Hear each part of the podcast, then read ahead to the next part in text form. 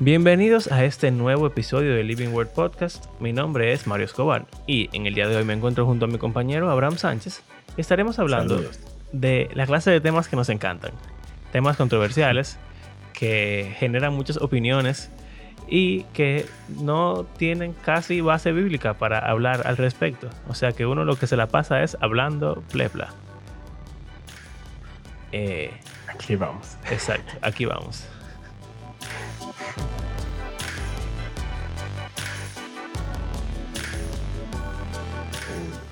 Eh, si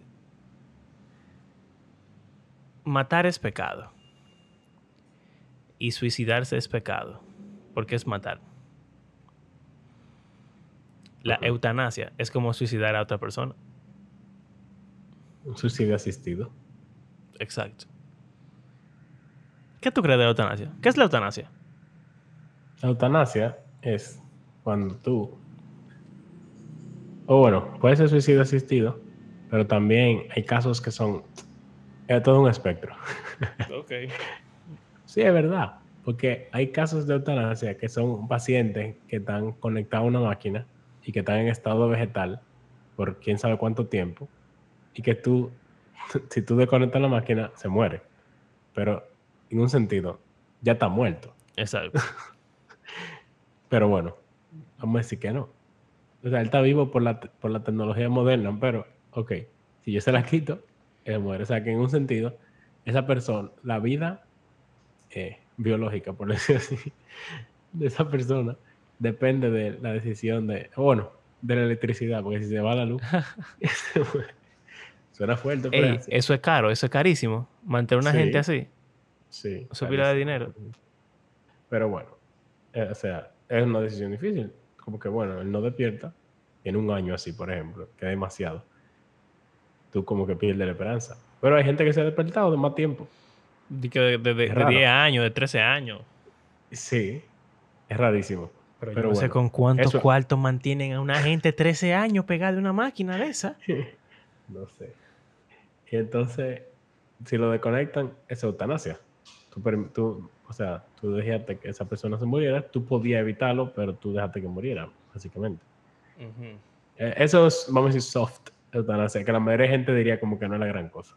Pero hay otro punto de eutanasia, que hay personas que tienen discapacidades físicas o mentales y que hacen una petición de que le hagan eutanasia porque viven, o sea, en su vida, tienen mucho sufrimiento y quisieran terminarlo.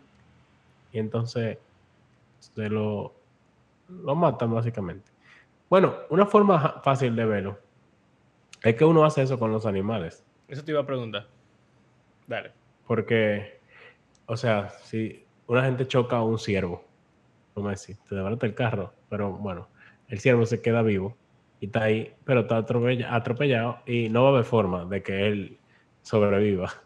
Entonces tú lo matas para terminar su sufrimiento. Esa frase se usa mucho. Porque para terminar su sufrimiento también se hace mucho, bueno, tú ves, hasta con los animales yo creo que se podría meter en, si es pecado o no a veces.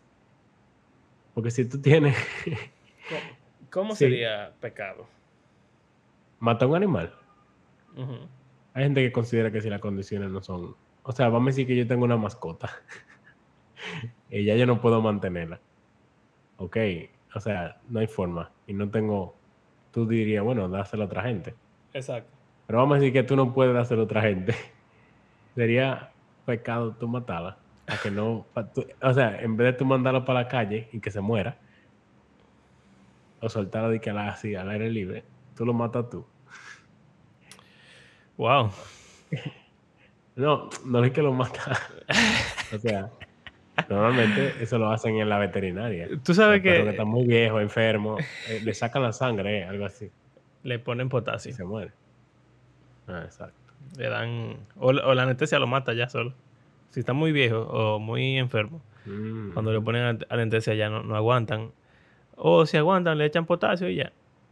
Lo sé porque Carlos es veterinario. Exacto.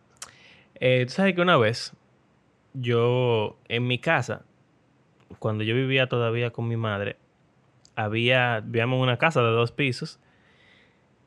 Y entonces la escalera para subir al segundo piso tenía como un espacio abajo, que uno por lo regular guarda cosas en esa clase de espacios. Había mucha caja y cosas así. Bueno, el punto es que un día llegamos del, carrito, en ese momento teníamos el carrito de los legendarios todavía. Y ya tú sabes que volvíamos tardísimo de vender hamburguesas. Entonces, eh, llegamos a la casa y había un bajo, un hedor asqueroso, pútrido. Y nosotros, pero, pero preocupados, ¿qué es esto? ¿Qué es lo que está pasando aquí? ¿Qué se murió? ¿Qué, qué pasó? Abraham era un gato que estaba escondido abajo de la, de la escalera y tenía media cabeza abierta. O sea, parece que en una pelea se infectó, lo mordieron. Eso le pasa mucho a los gatos. Porque la, saliva de los gatos es bastante eh, bacteriana. El punto es que se infecta eso y se se le pudre. Pues a ese gato no tenía ojo. El ojo entero se le había ido, se le habían comido los gusanos ya. Y se le veía el cerebro y el, cráneo. Y, una asquerosidad hedionda. Porque entonces tenía pus que le, que le botaba así. wow. Pero el gato se estaba muriendo. Pasa mucho con los gatos que cuando se van a morir ellos como que se esconden. Y se mueren escondidos. Sí, claro. Entonces, parece que él decidió esconderse ahí para morirse. Yo. Mm. Yo lo maté a ese gato, man. ¿Cómo tú lo mataste? Wow. Qué fuerte. Yo creo que Carla y yo nunca hemos hablado de esto. Yo maté, yo, yo tengo una, historia que maté un animal también. Vamos a esperar la tuya. Papá, cogimos el gato, lo sacamos, como en una funda. El gato no se movía. ¿Qué íbamos a hacer con él? ¿Había que matarlo? Sí, pero ¿cómo lo mataste? Le di palo. El diablo. y entonces después lo eché en la basura, men. O sea, estaba en una funda. En la funda yo lo, como que lo amarré y entonces le di palo. Y yo, yo siento que él estaba un chin vivo todavía, pero es que me daba tanta pena darle golpe. claro, déjalo así. Ah, yo no sé qué era peor, si dejarlo así o darle palo. bueno, mira. Eh, en casa de mis padres a veces hay infestaciones de, roedores. Hay una trampa que venden en el súper que es muy inhumana, o bueno, inanimala. que es un pegamento. Ah, sí. La idea es que tú le pones una comida en el medio y se quedan pegados. Cuando va a comer, se queda pegado ahí. Un ratón se queda pegado en esa cosa. Y yo veo la, eh, yo la gaveta y veo el ratón ahí pegado. O sea, está vivo, te está moviendo tratando de, salir. Y mi mamá dice, di que cógelo. Di que, que lo que hacen es que lo cogen y lo doblan, o sea, lo pegan de los dos lados y le echan a la basura. Y yo dije, claro que yo no voy a hacer eso. Oh, Dios. Dejarlo así. Que se asfixie, que se muera de hambre, que... Entonces, sí hice, o sea, eso que ya dije. Ajá, lo doblaste. ¿Lo pisaste? entonces lo metí en una funda, no, metí en una funda le dije durísimo con la pared y ya. Y ya solo golpe. Eso es fácil. De joder. Pero, o sea, fue como que. Rayos. Yo maté un mamífero. Porque tú matas insectos y no te da. Sí, eso no te pasa nada. wow, pero. Pero como que con un mamífero se siente más como que. Sí. Maté algo. wow. Eh, y, y tú sabes que. En vela con un gato, tú no harías eso con un gato. ¿Tú, matarías a un gato así? Yo tengo un amigo que tiene una historia que es más fuerte todavía. Pero ah, yo creo que yo preferiría tratar de hacerlo así, de un solo golpe. Sí, que caiga de palo varias veces. Sí. Yo quería, no sé, como una forma de matarlo de un solo golpe, pero es que también estaba, tan, estaba tan asqueroso eso que yo nunca, yo no lo pensé ni siquiera darle contra la pared, pero es que yo no podía agarrarlo. ¿Sabes lo que pesa un gato? No, de verdad. No, es lo mismo. Wow. Bueno, ahí tiene sentido. Uno dice como que, concha, ¿para qué uno va a dejar este pobre animalito sufriendo? Exacto. ¿Cuál es el problema con, hacerlo, con hacer eso mismo con una gente? Exacto. Porque hay casos que son como, que, es lo que te decía un amigo, que tenía una gata y vivían preñando a los gatos de alrededor. Mm. Y ellos no podían tener los gaticos, no iban a estar buscándole dueño ni nada, ni le iban a regalar ni nada. Y entonces, como que ya ellos estaban acostumbrados a eso. En vez de esterilizar al gato, que es lo correcto. ¿Ellos mataban a los gaticos? Sí. Y, y yo le pregunté como que, ¿y qué tú haces? Y él dijo, "Oh, él le agarra la cabeza, crack. ¿Qué? Para los que no, bueno, nadie está viendo. Entonces escucha. Entonces básicamente él agarraba el cuerpo, le agarraba la cabeza con la otra mano y ¡guau! giraba. Y básicamente, como en las películas. ¡Crack! Dios mío. Y, y yo como que, ¿y cómo tú puedes hacer eso? Yo no podría. No, por- yo, ni, ni loco yo, yo hago eso. Dios santo. Muy fuerte. Pero, pero tú ves, es un extremo. Esos gatos no es lo mismo que un gato que estaba en sufrimiento y que no iba a sobrevivir. Sí, claro. Se iba a morir. O sea, Wow. igual pasa con la eutanasia de humanos. Hay casos, como el que yo decía de un estado vegetal, que casi nadie tendría problema con que desconecten ya, porque, Eso dices tú. modo. Mentira. Hay mucha gente que tiene problemas con eso. bueno, sí, está bien. Pero se tendría menos problemas con eso a que alguien que, que sufra de depresión clínica eh, y, y luche con pensamiento suicida solicite una eutanasia para terminar con eso. Yo no creo que eso es legal en ningún país, pero... Es que eso sí se hace, básicamente. Exacto. Pero no sé, porque en Canadá recientemente aprobaron no sé qué y había un revuelo en las redes sociales con eso. No sé qué tan, qué, qué tan, o sea, qué tan severo tiene que ser tu condición para que te lo permitan. Pero hay personas que tienen, que viven, vamos a decir, con que le faltan brazos o piernas o parálisis de su cuerpo, nada más pueden mover la cabeza y cosas así, que ellos consideran que su vida es muy, o sea, Muy dolorosa. miserable. Exacto. Y solicitan una eutanasia. Tú pudieras decir, bueno, él puede vivir paralizado. Sí. Pero Es triste. él prefiere estar muerto. Y entonces, básicamente, se lo permiten. Porque eso es algo importante también. Es como que alguien que se quiere matar, pero no quiere suicidarse, y pide que alguien lo haga por él. Yo creo que eso es más. Es mejor. O sea, si tú pides una eutanasia, eso es algo ya como hablado con más gente, no una sorpresa. El suicidio Sí, suele ser una sorpresa impulsivo. devastadora para todo el mundo porque tú no estás preparado mentalmente. Pero una eutanasia es más como. Vas- Tú, tú, tú- tú despides. Exacto. Y, y uno puede como que eh, tener, llegar a tener paz con la decisión antes de, de que ocurra. Eh, Sí. tú sabes que Hasta del vegetal y eso, o sea, del el estado vegetal. Sí. Tú puedes como Sobre ir, verlo la última vez, despedirte, o sea, aunque no te escuche, pero como que es importante, como que tú pudiste estar ahí antes de que muriera, a que se muere ya.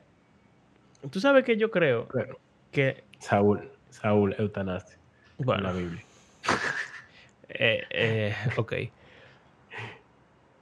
yo creo que parte de esta conversación es recordar que la muerte es algo delicado o sea. Yo siento que muchas veces, cuando los cristianos están en contra de la eutanasia, lo, la argumentación o su forma de pensar es como que, ah, tú no valoras la vida, tú no valoras la dignidad humana y, y por lo tanto para ti, como que hablar de matar a una gente es algo Sí, no como no- es cualquier cosa. Y yo no creo que sea así. O sea, para cualquier persona, la eutanasia es algo bastante grande, es difícil, es fuerte, es algo solemne, una decisión complicada. Y no se hace, yo creo que en todos los casos, o en la gran, gran, gran, gran mayoría de los casos, no se hace por desprecio al valor de la vida, sino que es casi por necesidad o por por una situación muy fuerte, ¿entiendes? No es tan sencillo como muchas veces lo quieren pintar la gente, como que, ah, no mates y ya. No. Es más complicado. Sí. Ah, mira qué fue lo que pasó en Canadá. Que incluyeron ahora que opción de eutanasia para los que tienen enfermedad mental. Por eso es controversial. O sea, ya existía ley de eutanasia para casos, vamos a decir, más socialmente aceptados. Pero entonces ahora enfermedad mental abarca muchas cosas. Sí. Hasta depresión, como yo Cualquier estaba cosa. diciendo. Ujú. Entonces, ya ahí eso es complicado. Que alguien con autismo, alguien Eso es casi, no ve eso es nada. básicamente legalizar el suicidio. asistido. Sí, claro, porque tú no puedes, tú no puedes, tú no puedes ilegalizar el suicidio. Es Exacto. imposible. tú, no puedes, no- tú no puedes poner ninguna penalidad. Exacto. La pena de muerte. Ja, ja, ja. Eh, ¿Tú crees que bíblicamente hay alguna objeción para la, la eutanasia? Mm.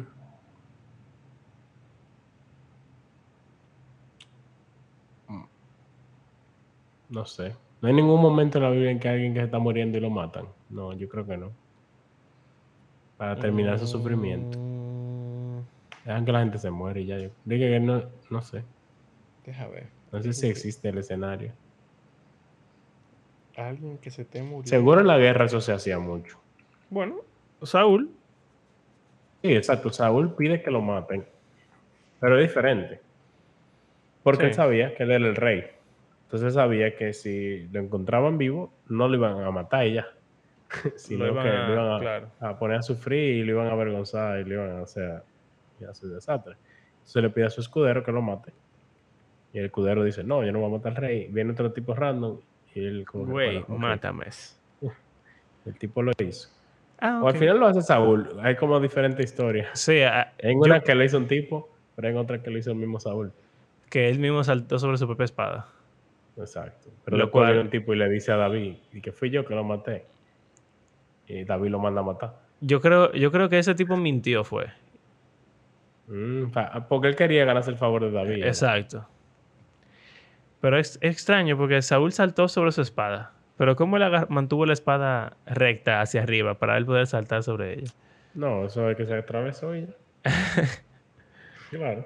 No, quizás, o sea, la pudo poner en el piso y como que. Y mira, él tenía razón, porque después, después de eso le cortaron la cabeza. Chacho. pusieron el templo de los dioses y le- lo prendieron en fuego. Y a los hijos, y a los hijos de él lo, lo- pusieron públicamente ahí de todo.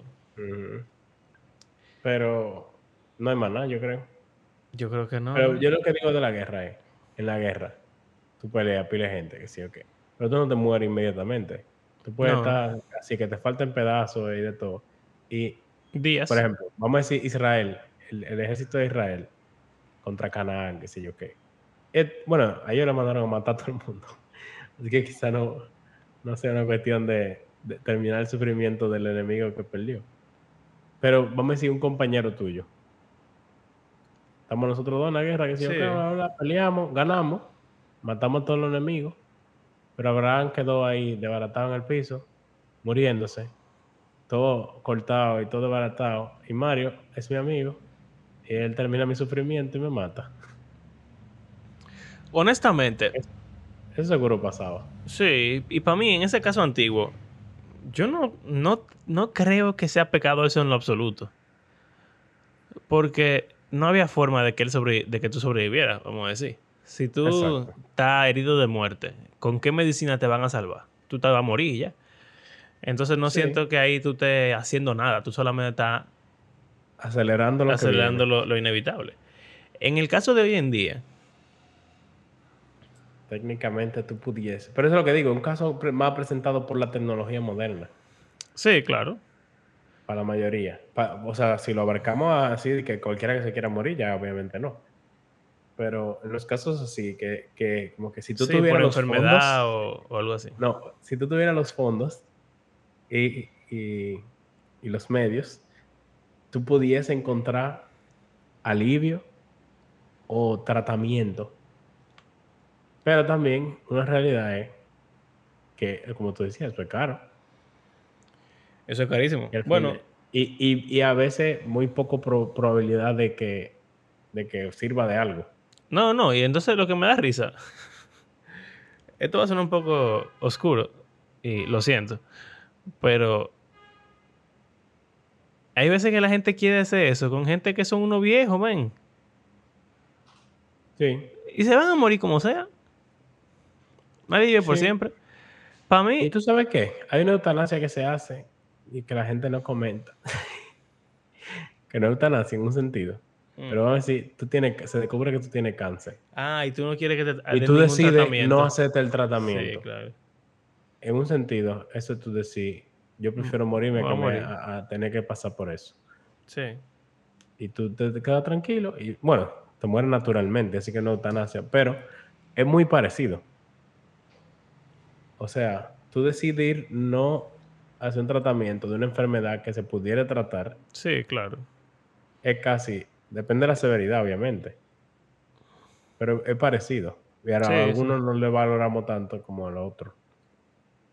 Sí, yo creo que, que eso pudiera contar full como eutanasia, porque si hay altas probabilidades de que se pueda salvar, pues la lógica te dice que lo intentes, vamos a decir. Pero, bueno, iba a decir que algo que me hizo, quizás no cambiar necesariamente, porque yo no siento que yo tuviera una perspectiva, una posición muy, Muy diferente. muy establecida, vamos a decir. Pero cuando mi abuela se murió, en el año de la pandemia, para mí eso fue como, o bueno, todo su proceso de, de, eh, ¿cómo se llama esto? Cuando te mandan a tu casa ya, que no hay esperanza, De Saus. de, de, desahucio Desahucio. y, y todo eso. Para mí fue muy como revelador en cierto sentido. Mi abuela tenía, ella se murió en el 2020, yo tengo 25, o sea que yo tenía 23 en el 2020. Ella tiene, tuvo como 83, como 86 años tenía que tener ella cuando se murió, 85. Porque ella, es más vieja, que- ella era más vieja que mi abuelo, yo creo. Bueno, vamos a decir que ella tenía más de 80 años.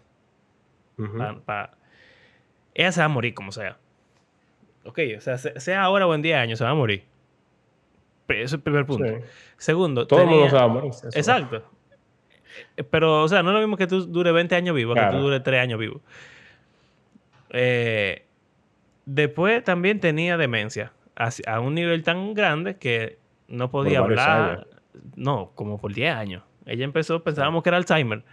Pero al final no era Alzheimer nada. Era simplemente, nada, demencia, Demencia senil. senil. Pero fuerte, men. Ella se ponía violenta.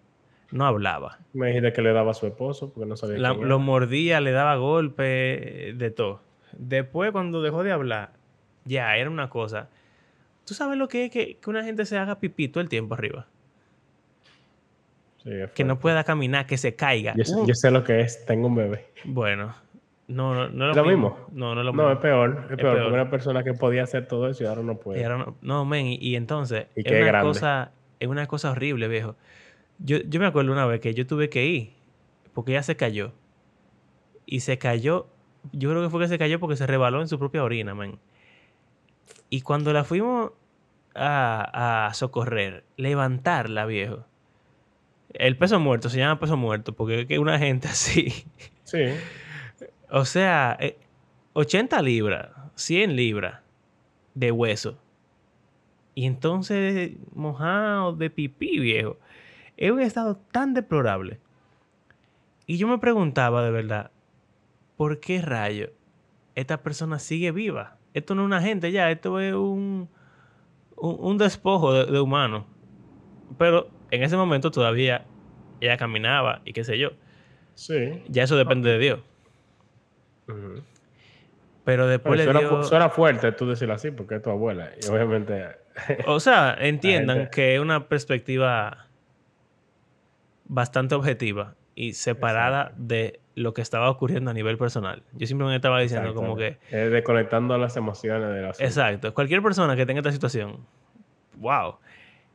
Pero todo llegó a un clímax, viejo, cuando ella le dio un patatú, básicamente, y, y hubo que internarla. Y duró semanas interna Y, y de repente se estabilizó, la sacaron de cuidado intensivo y volvió a su casa. De ahí, ella duró como un año acostada en una cama. Wow. Y. Ah, o sea, solamente recuerda, mira, tú no te puedes cepillar los dientes. Esa boca de mi abuela estaba como. Ah, ok. Tú te haces pupú arriba. Te haces pipí arriba. Tú no comes. Tú estás ahí y ya. Tú no te bañas. Tú estás ahí tirado. Y entonces, Y que ella es- hacía algo. no O sea, ¿en hacía qué ella se pasaba su absoluta. tiempo? no, es que ella no estaba consciente casi nunca. Rayos. ella estaba viva, pero estaba inconsciente casi, casi todo el tiempo. Y cuando estaba consciente, ella nada más miraba así, miraba, te miraba con una cara así, de que, uh, uh, uh, y ya. Y tú intentabas hablar con ella y ella, yo ni siquiera sé si ella entendía nada, porque es que su cara era tan ida. Y tú sabes lo cuarto que cuesta eso, papá. Claro, porque tiene que tener una enfermera fija ahí. Oye, eh, dos enfermeras, porque se rotaban, se rotaban. Una la semana y una los fines de semana o algo así, yo. La medicina, los equipos, porque nadie tiene una camilla, hay que, hay que alquilarla. Se alquila. El oxígeno. Comprar tanque de oxígeno, la máquina que, que, que oxigena, no sé qué cuánto. Men, un dineral, un dineral. Y entonces, de nuevo, separándome de todo lo que estaba pasando, yo digo, wow, mi abuelo está gastando tanto dinero cuidando a una persona que Él ni sabe quién él es. no sabe, pero no, es que, es que no importa lo personal, porque No, en- por el amor y tú puedes olvidarte de todo eso. Yo estoy pensándolo claro, así, verdad. full objetivo. No se va a sanar, aunque se sane, no es una persona ya casi, es, es tiene una demencia a un nivel tan alto que, que no, no tiene conciencia. Ni, ni, ni control de su cuerpo. Entonces, vamos a decir que se sana. ¿Qué va a hacer? Estar ahí, existir y ya. Pero no se va a sanar. Como atado. Y, perpetuar el estado en el que está. y entonces, ¿para qué rayo? Porque si no lo hubieran metido en cuidado intensivo, se hubiera muerto sola. Exacto. Creo que decía que hay gente que elige no, no es el proceso. Para mí todo eso fue, mira, esos meses, para mí fueron así. Yo, yo pensaba eso a cada rato, cada vez que yo iba para esa casa, yo veía el sufrimiento que había ahí. Yo decía, wow, pero ¿por qué estamos tomando la decisión de perpetuar un sufrimiento sin sentido? Y yo le decía a Dios, pero es que no puede ser. La gente de verdad piensa que es pecado no hacer nada. Porque vamos a decir que ese caso de, de uno matar, ok. Pero deja que, por lo menos deja que una gente se muera, déjala que se muera tranquila.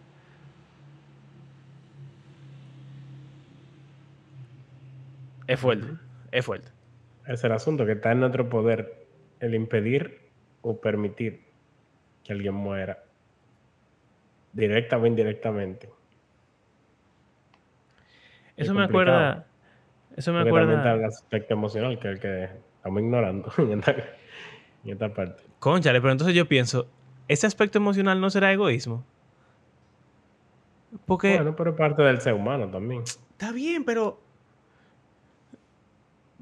O sea, tú duraste 30 años, 40 años, 50 años con tu esposa.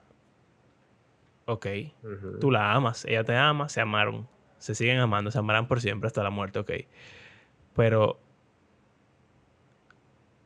Mantenerla viva. Si fuera por, por ese. como vínculo emocional o esa negación o lo que sea. ¿A quién le sirve? Al que, al que está bien. Porque a ella no le sirve de nada. En un estado así, una persona que tenga ese estado no le sirve para nada estar vivo. Porque literalmente no hace nada, ni piensa. Ujú. Entonces, es simplemente, para mí eso es egoísta. Y el egoísmo es pecado. Sí. Y entonces, lo que estábamos hablando del anticonceptivo el otro día, el poder, la tecnología, no está mal. Pero eso me acuerda de Eclesiastés que dice que, que Dios creó al hombre perfecto, pero él se ha buscado muchas complicaciones. o sea, conchale, nosotros jugamos a Dios a cada rato porque tenemos estos poderes de, ser inteligentes y cosas y podemos eh, alterar el estado físico de las cosas y no sé qué. Pero esas decisiones son muy grandes, son más grandes que nosotros. Si Dios dijo que se va a morir ya, déjala tranquila, que se muera, déjalo quieto, que se muera solo y ya. No te, no te tú diciéndole a Dios que espérate, Dios, vamos a, vamos a dejarlo 10 años más, 5 años más, 2 años más. Para mí eso, eso es complicado. Es, complicado. Yo creo que es muy complicado. Y yo creo que nunca se va a llegar a un consenso. Porque tiene que ver con la vida de la persona y lo que se dice que tú no eres Dios para decidir quién vive y quién muere. Pero esa es la definición de medicina. Sobre todo de medicina moderna. claro, tú puedes hacer todo.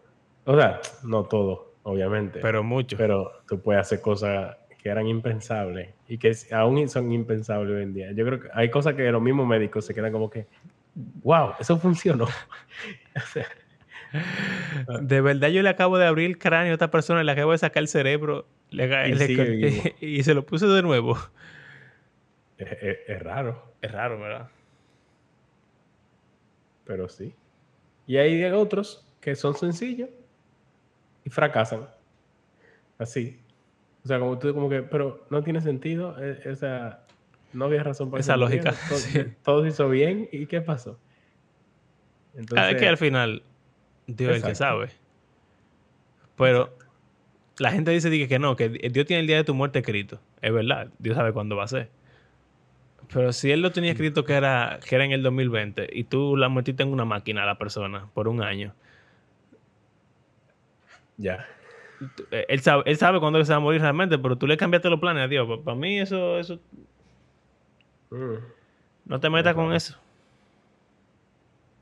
Es raro. Pero, entonces, ¿cuál es la conclusión? No te mates, pero deja que muera. Dejar morir y matar es diferente. 100%. 100% diferente. Yo creo que ser pasivo en cuanto a la vida y la muerte es algo natural y lógico. Pero si tú dices como que ah, esta persona está muy mal, esta persona, eh, qué sé yo, está muy enferma, vamos a matarlo para que no sufra. Yo creo que tú estás haciendo lo mismo, al revés. O sea, en vez de prolongar la vida, tú estás trayendo su muerte. Y me parece que es la misma atribución divina que es bastante complicada. Yo prefiero simplemente que, que la gente que, que, pase solo. Porque es que eso, eso está fuerte. Eh, se parece mucho a lo del aborto. Si, si ese niño no va a ser... si el feto no es viable, ¿Qué significa no es viable? Si no es viable, ok, se va a morir solo. Pero eh, esto también es un caso que ya normalmente se opera así. De que si, el, si no es viable, o sea, que no va a sobrevivir fuera. o no, no decir que no tiene cerebro o algo así. O sea, cuenta como un aborto en un sentido. Exacto. Pero hay, gente, que, hay gente que también elige tenerlo. Lo cual está bien. Sí, claro. Pero que se penalice legalmente a quien decide terminarlo antes ese es el asunto. Aunque también interesante que quizá una de las razones principales es porque hay veces que tú no puedes estar 100% seguro de la cosa, de cómo están. Porque también, eso, eso es por la tecnología. Sí. Tú no sabes cómo te se bebé ahí adentro. Tú no tienes idea. Pai dice que no, que no, tiene cerebro y al final sí tiene cerebro y tú lo mataste. Mira, no sé si te acuerdas de, el de Andrés. Se decía algo que al final no era verdad. Y mm. estaban preocupados y asustados por algunas razones. Y al final, Aram no tuvo ninguno de esos problemas que se pensaba que iba a tener. Entonces, si tú nunca hubiese tenido la tecnología de poder ver la sonografía, el embarazo se termina cuando se termine. Sí, claro. o sea, si, si, aborta, abortó, pero si nace, nació. O sea, no, no había control de eso. Pero ahora, por la tecnología, uno puede tener la decisión de que, ah, mira, van a nacer con síndrome Down. Ah, no, pues abórtalo algo que me chocó bastante, como que en España, como que el 80 o 90% de embarazos con síndrome de Down lo abortan. sea, ya Wow. casi no hay síndrome de Down naciendo porque lo abortan. Eh, pero, o sea, yo conozco personas con síndrome de Down. Y como que, wow, no hubiese existido si sus padres hubiesen pensado así. Eh, pero es, es complicado. O sea, no es lo mismo en ese caso de que, ah, que no es viable, pero, ah, tiene una enfermedad. Bueno, lo que pasa es que la gente diría es que es, que es, un espectro. es un espectro. Exacto. Yo creo que sí. No es viable, pero no es viable o es difícil. Porque una gente con síndrome de Down es viable, lo que pasa es que va a pasar trabajo. Es lo mismo. Tú, Y más depende de, de los fondos que tenga la familia, porque si tú tienes cuarto, tú dirás, bueno, o sea, es va a ser difícil como fácil. quiera, pero es más, es más fácil que alguien que no tiene nada. Pero sí. es complicado. Cada vez más yo pienso que del mundo moderno. Sí.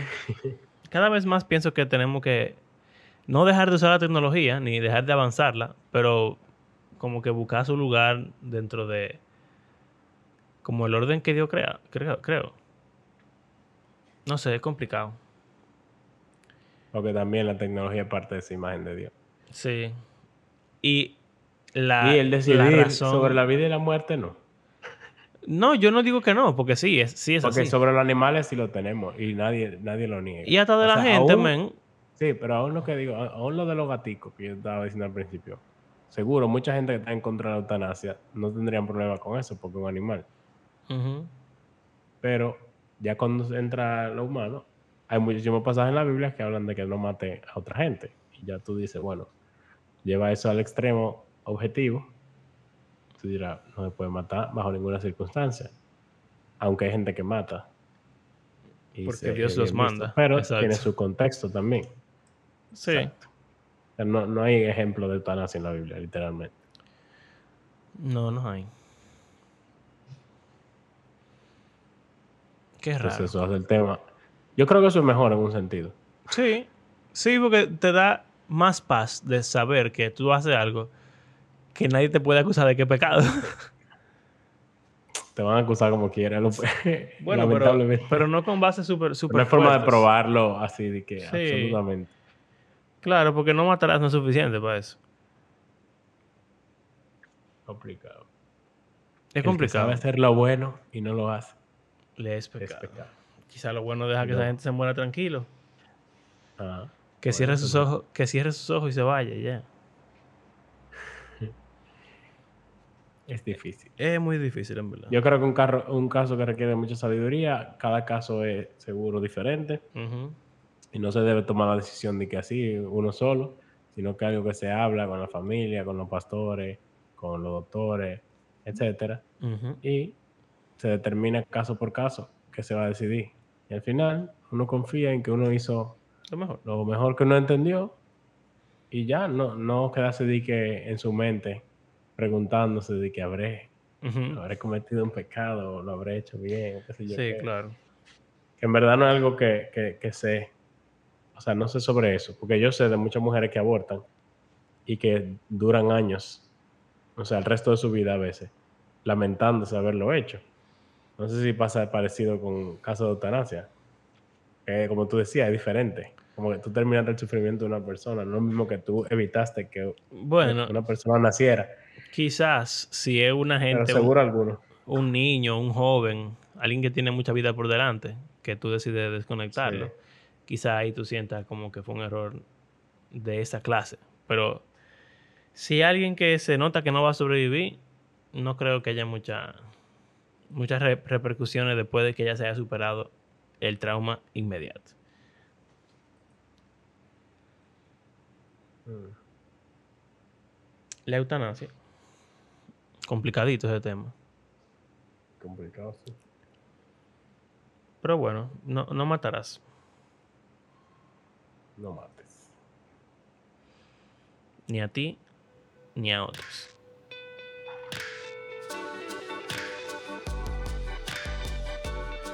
Bueno, ya saben. Gracias por acompañarnos en este episodio.